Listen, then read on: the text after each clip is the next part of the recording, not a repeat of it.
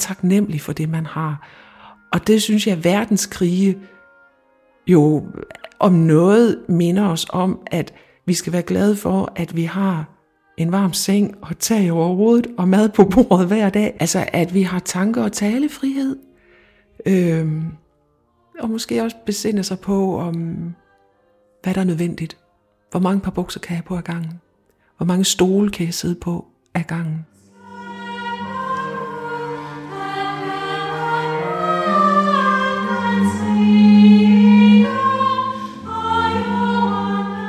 Velkommen til hverdagens Klimahelte.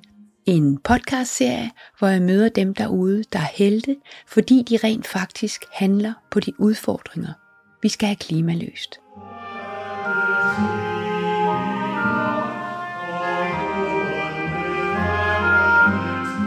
Den musik, du lytter til lige nu, er et værk, der hedder Curam Creatura.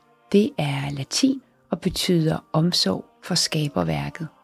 Komponisten Werner Larsen står bag, og han har sammen med koret og orkestret givet mig lov til at bruge nogle udpluk fra en liveoptagelse i Horsens Klosterkirke, hvor et af kirkens egne kor synger.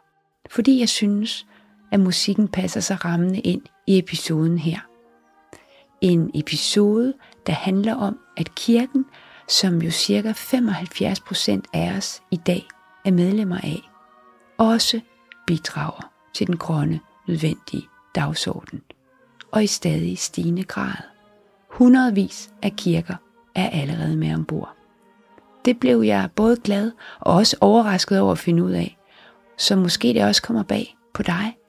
Lyt med, når jeg taler med Sofie, Helene, Jesper og Siv.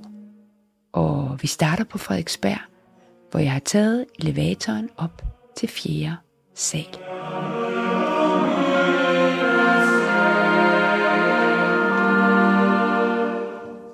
Jeg er kommet ud i dag til netværk Grøn Kirke.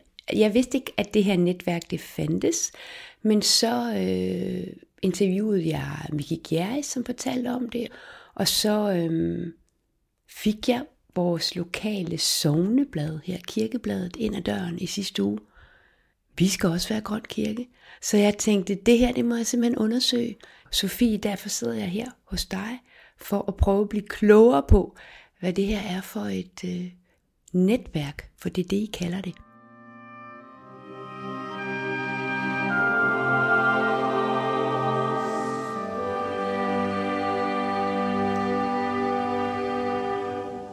Jeg hedder Sofie Larsen Kure, og jeg er projektkoordinator i Grøn Kirke.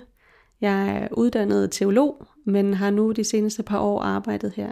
Grøn Kirke er et øh, tværkirkeligt netværk af både folkekirker og frikirker, den katolske kirke, metodistkirkerne osv., som alle sammen på en eller anden måde arbejder med klima og miljø og bæredygtig omstilling, både i teologi, men også i praksis. Øh, og det har vi gjort i mange år nu. Det har startet i 2008-2009 med, at der var nogle kirkefolk, der var på en, en stor konference, øh, hvor man havde samlet folk omkring kirke og klima, omkring de her emner. Og de blev virkelig inspireret og kom hjem til Danmark med det, og oplevede ligesom, at det her var også noget, kirkerne i Danmark skulle arbejde med. Og i starten var det tiltænkt, at det bare skulle være en folkekirkelig ting, men ret hurtigt blev man ligesom klar over, at det er jo ikke kun et folkekirkeligt anlæggende, det er et anlæggende for os alle sammen. Så derfor var det naturligt, at det faldt ind under det, der hedder Danske Kirkers Råd, hvor vi samler forskellige kirker og kirkelige organisationer. Fordi det bare var naturligt, at alle skulle ligesom arbejde med på den her dagsorden.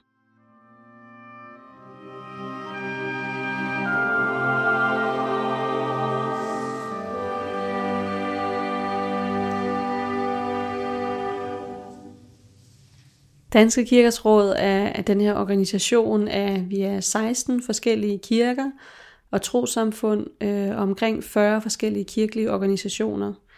Så det er ligesom en måde at samle de forskellige kirker og trosamfund, der er på her hjemme i Danmark. Og der er Grøn Kirke ligesom opstået som det her fælles, vi kan være sammen om. Så når vi tidligere har diskuteret dåbsyn og nadversyn, hvor at det er der noget, som har splittet kirken i årtusinder efterhånden, så kan Grøn Kirke og det her omsorg for skaberværket samle i stedet for. Hvor mange kirker er i dag medlem af netværket? Jamen, vi øh, runder snart 300 kirker, og så har vi 15 organisationer, og den helt nye ordning for kirkegårde, det er, det er også på vej, så der er en 12-13 kirkegårde allerede. Så det, det er jo ret omfattende, og også meget bredt geografisk, både i de store byer, men også ude på landet, og i Nordjylland, og på Lolland og så videre. Vi har dog ikke nogen grønne kirker på Bornholm endnu, det, øh, det ønsker jeg mig. det kan jo være, at vi kan også øh, kan lykkes med det. Nu skal jeg jo ned og besøge Helene på onsdag i Sæby Sogn, der er um, sovnepræst dernede, og skal høre om hendes grøn kirke. Hvad er din yndlingshistorie? Åh, oh, der er så mange gode at tage af. Ja, der er Lyng Kirke, de har for eksempel lige holdt sådan en øh, mini-konfirmant arrangement, hvor at de har samlet skrald sammen, og det her skrald er blevet klippeklistret og omdannet til små dyr, som er blevet brugt til at fortælle og levendegøre Noahs ark. Og det er bare fantastisk, den her tanke om både det praktiske og det teologiske, der går hånd i hånd i sådan et helt lille, konkret projekt, at man samler skraldet og passer på naturen, og man omdanner det til noget nyt og noget smukt, som kan fortælle den her historie om noget større, om håbet, som også er en del af kirken og så videre. Så ja, det er sådan et, et, et rigtig godt lille eksempel på, hvordan det grønne arbejde kan se ud. Hvad er det største, der har været? Det er måske nogle af de her øh, kampagner, vi har kørt i samarbejde med Folkekirkens Nødhjælp og Danmissionen, hvor vi har været med til at plante træer også øh, ude i verden. Hvor vi har haft sådan et helt år, hvor vi har sørget for, eller har haft den her kampagne omkring at plante træer hjemme i Danmark og plante træer ude i verden. Så kirkerne har været med til det her plant håb, kaldte vi det. Så den enkelte kirke har plantet et æbletræ for eksempel på deres, øh, på deres grund, og så har de været med til at samle penge ind til, at der kunne blive plantet træer i Prelang i øh, Kambodja.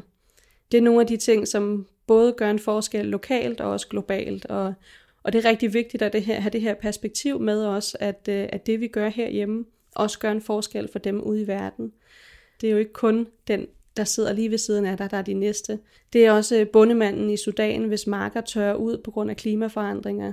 Vi har også et medansvar i forhold til ham, for de ting, vi gør herhjemme, går ud over ham osv. Så, så det, det er en rigtig vigtig dimension i vores arbejde at skabe den her forståelse af, at vi er en, en større verden og det her internationale perspektiv.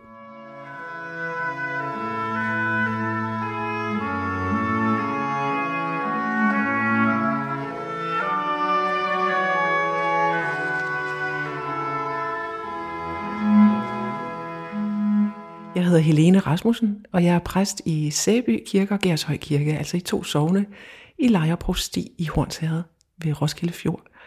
Og øh, her har jeg været siden 1998. Og jeg bor i Sæby Præstegård, og jeg tror, den er fra 1826. Jeg sidder hos dig, fordi vi skal tale om Grøn Kirke, som I jo er en del af. Vi kom med i Grøn Kirke-netværket nogle få år efter det var ligesom opstået. Og jeg kan ikke huske de nøjagtige årstal, men det er cirka 12-14 år siden. Og baggrunden for, at vi kom med, var egentlig, at nogle sovne her i området i, i øh, samarbejde besluttede at ville holde en økologisk kirkefestival, eller en kirkefestival med et økologisk tema. Og der var vi egentlig inspireret af, at Grøn Kirke lige var opstået. Og samtidig var der også øh, i Lejre Kommune stor bevågenhed på grøn omstilling. Så det er sådan set, man kan sige, ligesom nogle ting, der spiller sammen, som har gjort, at vi kom i den retning. En konkret, det man gør ligesom for at komme med i netværket, er, at man arbejder med den her tjekliste. Det er sådan et, et redskab til ligesom at komme rundt i alle hjørner omkring den grønne omstilling. Så tjeklisten har 48 punkter, med seks forskellige kategorier, øh, blandt andet noget omkring teologien, hvordan kan man tale om natur og miljø i gudstjenesten og i konfirmandundervisningen og, og så videre. Men det er også alle de praktiske ting med at lave energigennemgang af kirken og affaldssortering og sørge for biodiversitet ude på kirkegården og så videre. Så det, den fagner meget bredt, den her tjekliste. Og vi oplever, at det er et meget sådan konkret redskab for kirkerne at sidde med, der ligesom sikrer, at man man kommer rundt i alle hjørner. Så det er jo spændende at se, hvordan den enkelte kirke ligesom gør den her tjekliste levende, eller de punkter, der er på tjeklisten, hvordan man skaber den her grønne omstilling lokalt. Og det kan være meget forskelligartet fra kirke til kirke.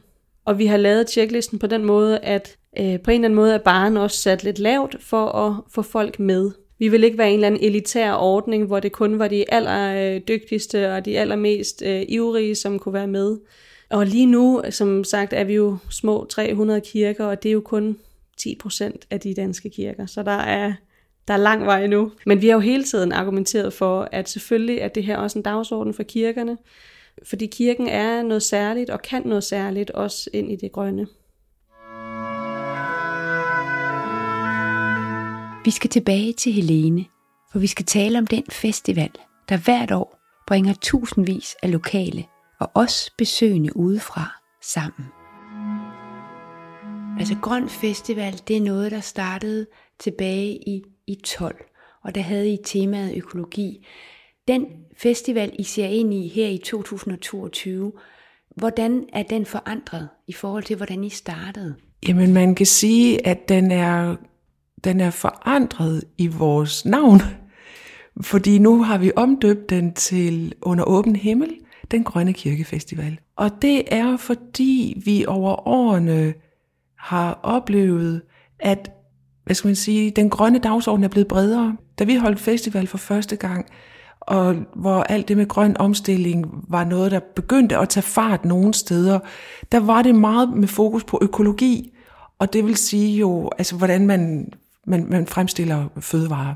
Og så over årene har vi haft forskellige temaer, undertemaer for kirkefestivalen. Den hed Tro Økologisk Kirkefestival, og så kunne den have et undertema om vand, eller genbrug, eller plastikaffald, eller madspil. Så kom vi til et punkt, hvor vi synes, at det med at, at have økologi i vores tema, det kunne godt blive lidt ligesom en spændetrøje for os. Fordi festivalen handler ikke om, hvordan vi producerer fødevarer. Det handler om, hvordan vi egentlig forbruger ressourcerne, øh, vi har her på jorden.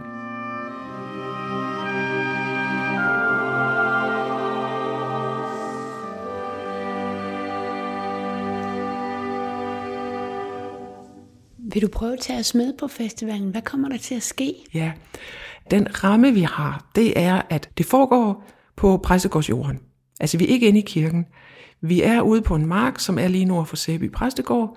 Vi leger nogle telte. Vi leger et stort telt på sådan 200-300 kvadratmeter, som vi kalder Halmkirken og øh, det betyder, at den er pyntet med halm. Men der foregår sådan vores hovedaktiviteter, og så er der mindre telte med boder, og så er der et kreaværksted, og der er noget for børnehaverne. Vi inviterer børnehaverne øh, fredag formiddag, før den sådan officielle åbning af festivalen til teater, og så har de madpakker med, og vi har altid en halmlegeplads. Vi har et festivalkor, som er sådan et ad hoc kor, og der kan man være med, hvis man har lyst til at synge. Og lørdag morgen har vi en morgenandagt på sådan et areal, som herude hedder Verdens Ende, hvor koret er med, og hvor vi har morgenandagt og morgenbrød og sidder udendørs.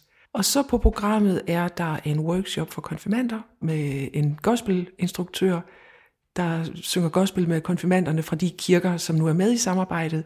Så der plejer at være sådan 100-120 konfirmander. Så har vi nogle år haft en stand som har kommet og Altså holdt ligesom et oplæg med et glimt i øjet, men jo også med alvor. Øh, og humor er jo ikke sjov, hvis ikke der er en snært af en indsigt i det. Og så har vi en række koncerter. Vi har haft, vi har haft Anne Lindet, og vi har haft Anne Dorte Mikkelsen, og øh, Paul Dissing har været her, og Billy Cross havde vi sidste år, det var fantastisk. Vi prøver på at vælge noget, som har sådan en lidt bred appel. Shaka Loveless har også været. Det var fantastisk. Der kom alle de gamle konfirmander og sad der på første række. Det var, det var simpelthen vidunderligt. Jamen, og så handler det jo også meget om at mødes på pladsen og slå sig ned, men altså også skabe et rum for, at mennesker kan komme og slå sig ned og snakke med hinanden. Det tror jeg har stor betydning.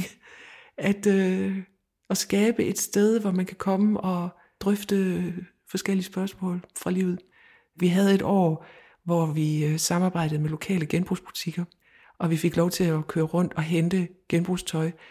Og så skrev vi til medlemmer af kommunalbestyrelserne her i Lejre og i Frederikssund, for det er jo kirker både i Lejre og Frederikssund, kommune og provstier, der er med, om de ville på catwalken være modeller.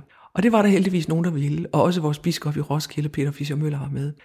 Og så havde vi hyret øh, Master Fatman til at præsentere det. Så havde vi jo lavet sæt til de her modeller. og for at vise, øh, at man kan gå i genbrug, og hvor smart man faktisk kan lave det. Og så blev det også en auktion, sådan at så kunne man byde på tøjet, og så blev det solgt, og pengene gik til butikkerne.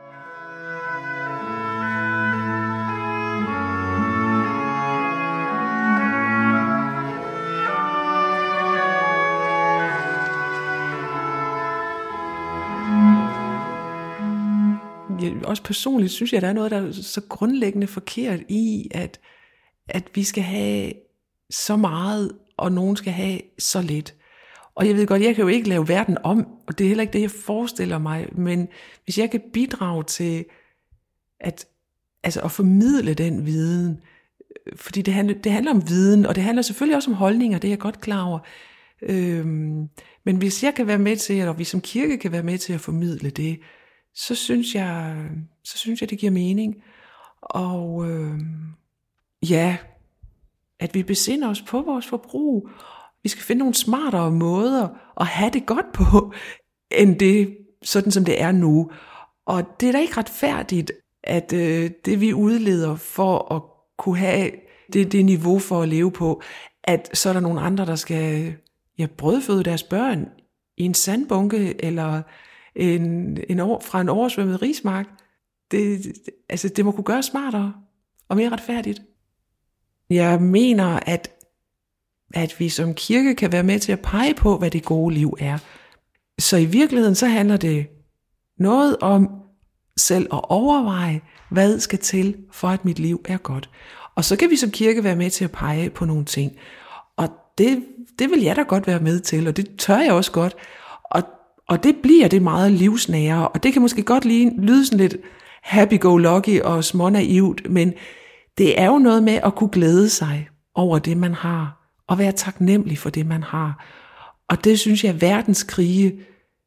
jo om noget minder os om, at vi skal være glade for, at vi har en varm seng og tag over hovedet og mad på bordet hver dag. Altså, at vi har tanke- og talefrihed og måske også besinde sig på, om hvad der er nødvendigt. Hvor mange par bukser kan jeg på ad gangen? Hvor mange stole kan jeg sidde på ad gangen? Og, øh, og så fællesskaberne. Altså det her med, at det har også i mange, mange år, så har vi sådan, når vi skulle udvikle, hvad vi vil lave, så skulle det være what's in it for me. Jeg tænker, vi skal mere til at tænke, what's in it for os. Jeg har måske savnet lidt det her fælles tredje i min hverdag, hvor jeg bekymrer mig om den fremtid, der kommer. Og jeg er i hvert fald optaget af, at vi prøver at passe på de ressourcer, der er meget bedre, end vi har gjort de sidste 30-50 år. Altså ser du også, at den her grønne fællesmængde kan blive noget, som på en eller anden måde kan binde kirken og dens medlemmer, og også folk uden for kirken, sammen på en, på en ny måde? Det er jo en dagsorden, som vokser og vokser også i samfundet. Så derfor er kirken jo nødt til at gå ind i det her, for det er en kæmpe ting. Øh, så den er vi nødt til at blande os i. Kirken kan blive det her rum for os, at, at uanset hvem man er, at man kan komme med både inspiration og frustration omkring klimaet. Og kirken skal selvfølgelig også ud, i stedet for at, at bare være øh, inde i sit eget kirkerum, men komme ud og møde øh, mennesker der, hvor de er. Også med den her dagsorden. Der er helt sikkert et kæmpe potentiale i det her som det fælles tredje. Øh, og det er noget af det, jeg tror er kirkens helt særlige rolle i den her øh, klimakamp, at selvfølgelig er det rigtig godt, at vi skifter oliefyret, og at vi, vi gør alle de her praktiske ting, men hvis vi ikke har os selv med, og hvis vi ikke øh, har troen på, at, øh, at tingene kan lade sig gøre, så falder det hele til jorden. Oplever du også, at det her kan være en brobygger i forhold til at samles om et nyt, eller et nyt, det har jo været i rigtig, rigtig mange år har vi haft de her udfordringer, men de er bare blevet accepteret nu. Folk ved godt, at det er sådan, verden vender. Øh, ja, på den måde. Jeg oplever jo også, at der er mange, der bliver begejstrede og synes, at, at ja, her bliver kirken relevant for dem, og at de kan se, at der er en sammenhæng mellem det, man hører i kirken, og så hverdagslivet. Men vi er nødt til også at være varsomme, efter min mening, fordi der er også nogen, der, kan, der bliver stødt over den her dagsorden, når kirken engagerer sig i det, fordi de synes, at det er noget, politikere skal tage sig af, eller fordi de har en anden, et andet syn på, hvordan passer vi på jorden.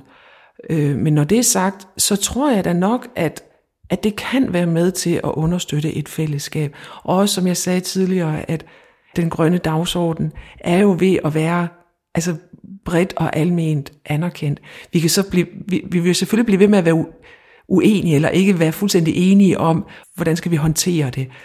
Men det er jo det, der kendetegner et åbent øh, samfund, at vi drøfter tingene og, og kommer frem til løsninger i fællesskab.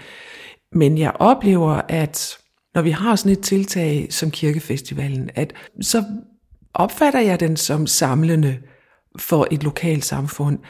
Og hvorfor kommer mennesker til festivalen? Det spørger vi dem ikke om. De skal ikke stilles til ansvar eller stå til regnskab for, hvorfor de kommer der. Jeg kan bare se, at der kommer en bred palette af mennesker, og at mange er meget glade for vores festival. Nu har vi jo ikke kunne holde den i to år på grund af corona, og så sidste år havde vi den igen, og folk havde glædet sig.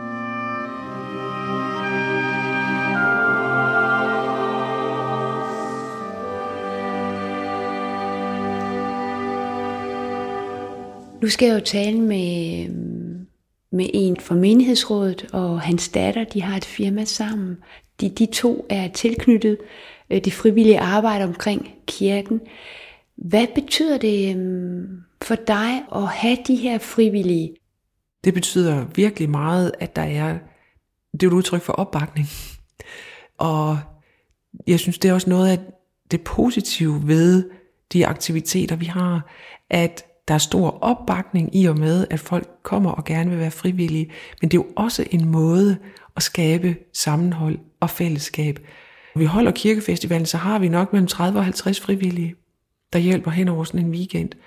Så det betyder da alt, men det betyder da også meget sådan på det værdimæssige øh, område, at, at øh, de frivillige er jo også ambassadører for de ting, vi laver i kirken. Jamen, det synes jeg er fornuftigt.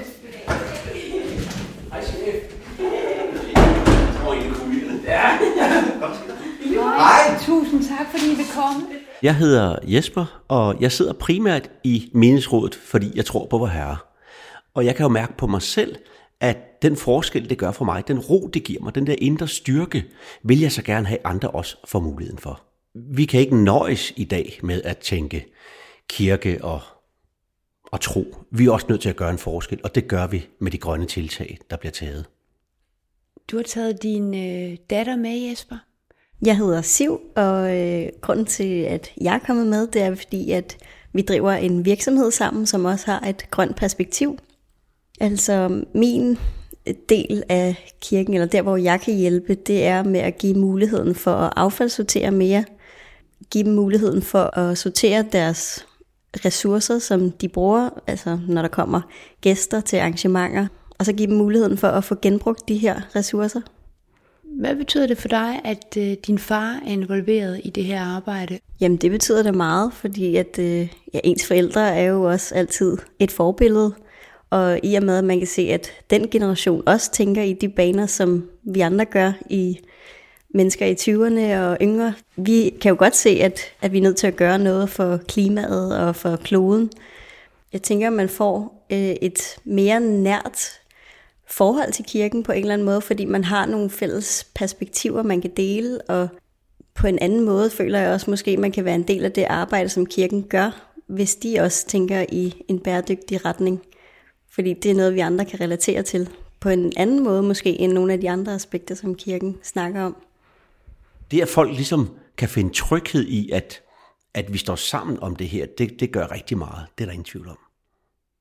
Jeg tror på, at det gør en forskel, at vi øh, fordeler de ressourcer, vi benytter, også til kirkefestivalen, og når folk som jeg kan stå frem øh, med rank ryg og sige, jamen kom nu, vi hjælpes ad om det her.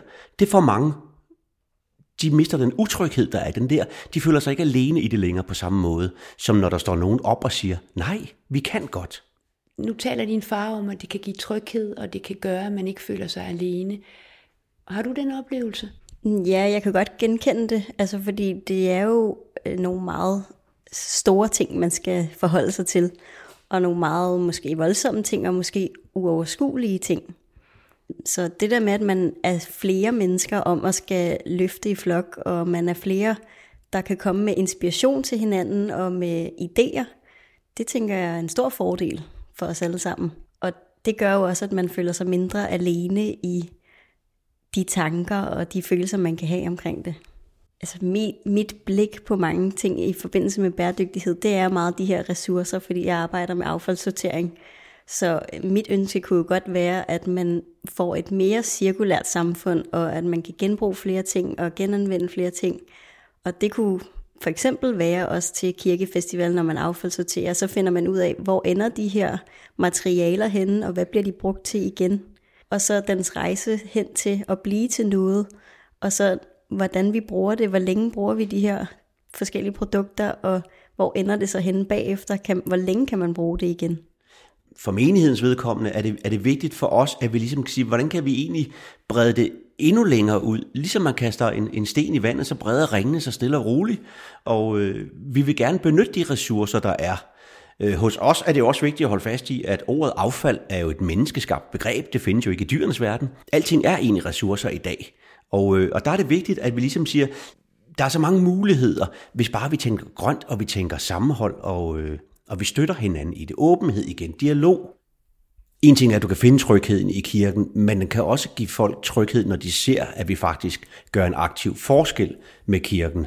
Vi er ikke længere kirke som i gamle dage. I dag er vi topmoderne forstået på den måde, at vi tager hensyn til de få ressourcer, der efterhånden er tilbage.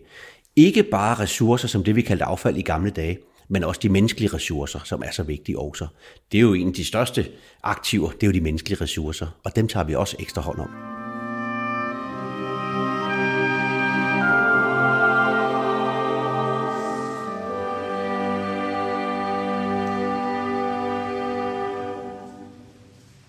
Du nævnte noget med kirkegårdene. Hvad kan der for eksempel ske der? Åh, oh, men der kan være så mange ting. Øh, det er alt fra insekthoteller og små vandhuller til hjemmehørende arter. Få tømt nogle af de tomme gravsteder. Der er flere og flere, der vælger urnebegravelser frem for kistebegravelser, hvilket gør, at der er mere plads på nogle af kirkegårdene. Så i stedet for, at der bare ligger perlesten og små klippede tujahække, få introduceret noget mere liv, øh, nogle øh, planter og nogle hjemmehørende arter, der gør, at der er insekter og dyr, der ligesom kommer i spil også på kirkegården.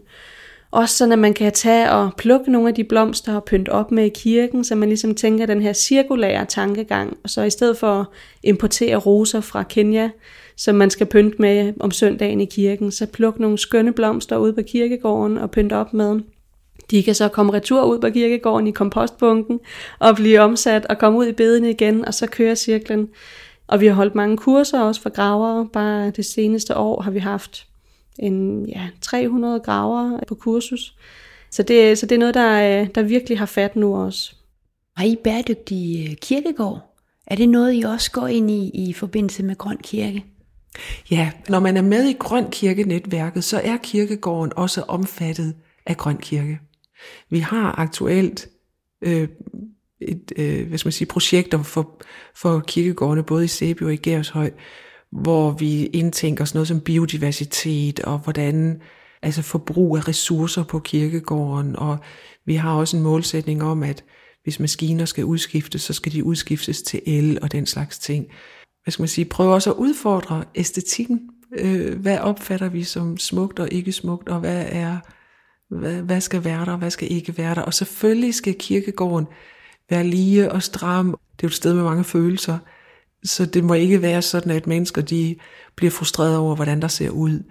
Men derfor kan man jo godt nogle steder lade lidt ukrudt stå, fordi det er jo blomster, og jeg er da ganske overbevist om, at der er andre end mig, der synes, at en bellis, den kan være fin at kigge på, og det er jo også med til, at der er flere insekter, og det, at der flyver nogle insekter rundt, eller man kan høre fuglene, det kan også være med til at lette ens sind, hvis man kommer af sovfuld over at skulle til sit gravsted, og man kommer selvfølgelig med et savn og en sorg.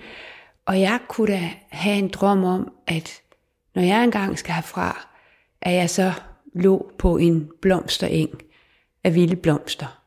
Det, det, var, det ville være mit drømme øh, gravsted, og dem tror jeg, der er flere og flere af dem ligesom mig med de længsler. Kunne du forestille dig, at, at de havde en, en blomstermark som en del af kirkegården? Jeg tror, der stille og roligt kommer til at komme en transformation. Men det bliver ikke over nat. Og det skal være, altså det skal være med respekt for det særlige sted, en kirkegård er. Og samtidig med respekt for, at der kommer generationer, som vil have andre ønsker for, hvordan en kirkegård skal se ud.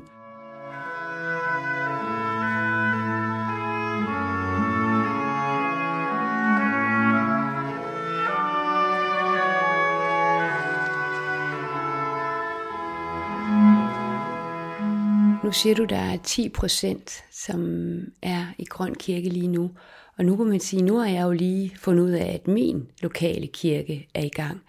Men øhm, kunne det ikke også være en opfordring til, at øhm, den, der lytter med, kunne prøve at undersøge, hvordan er det hos min lokale kirke?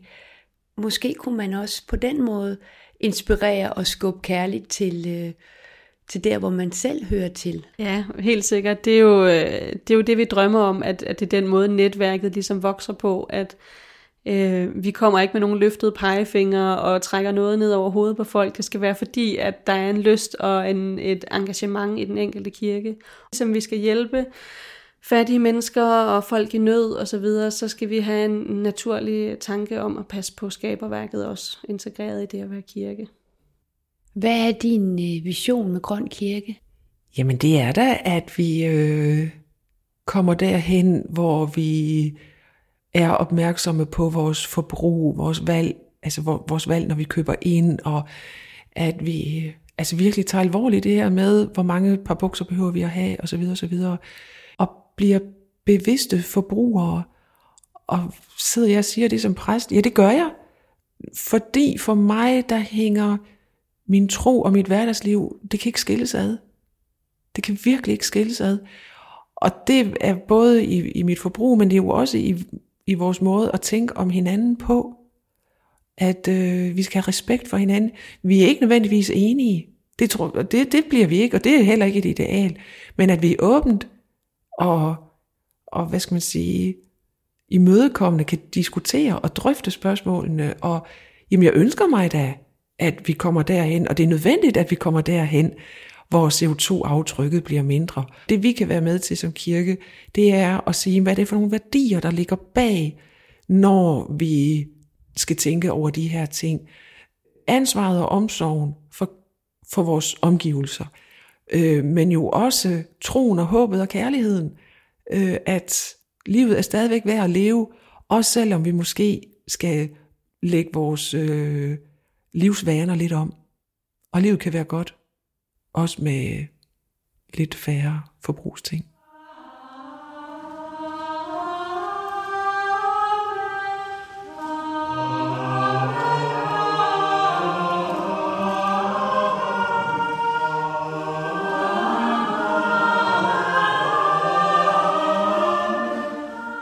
Grøn Kirkefestival i Sæby Sogn løber af stablen den første weekend i september, og alle er velkomne.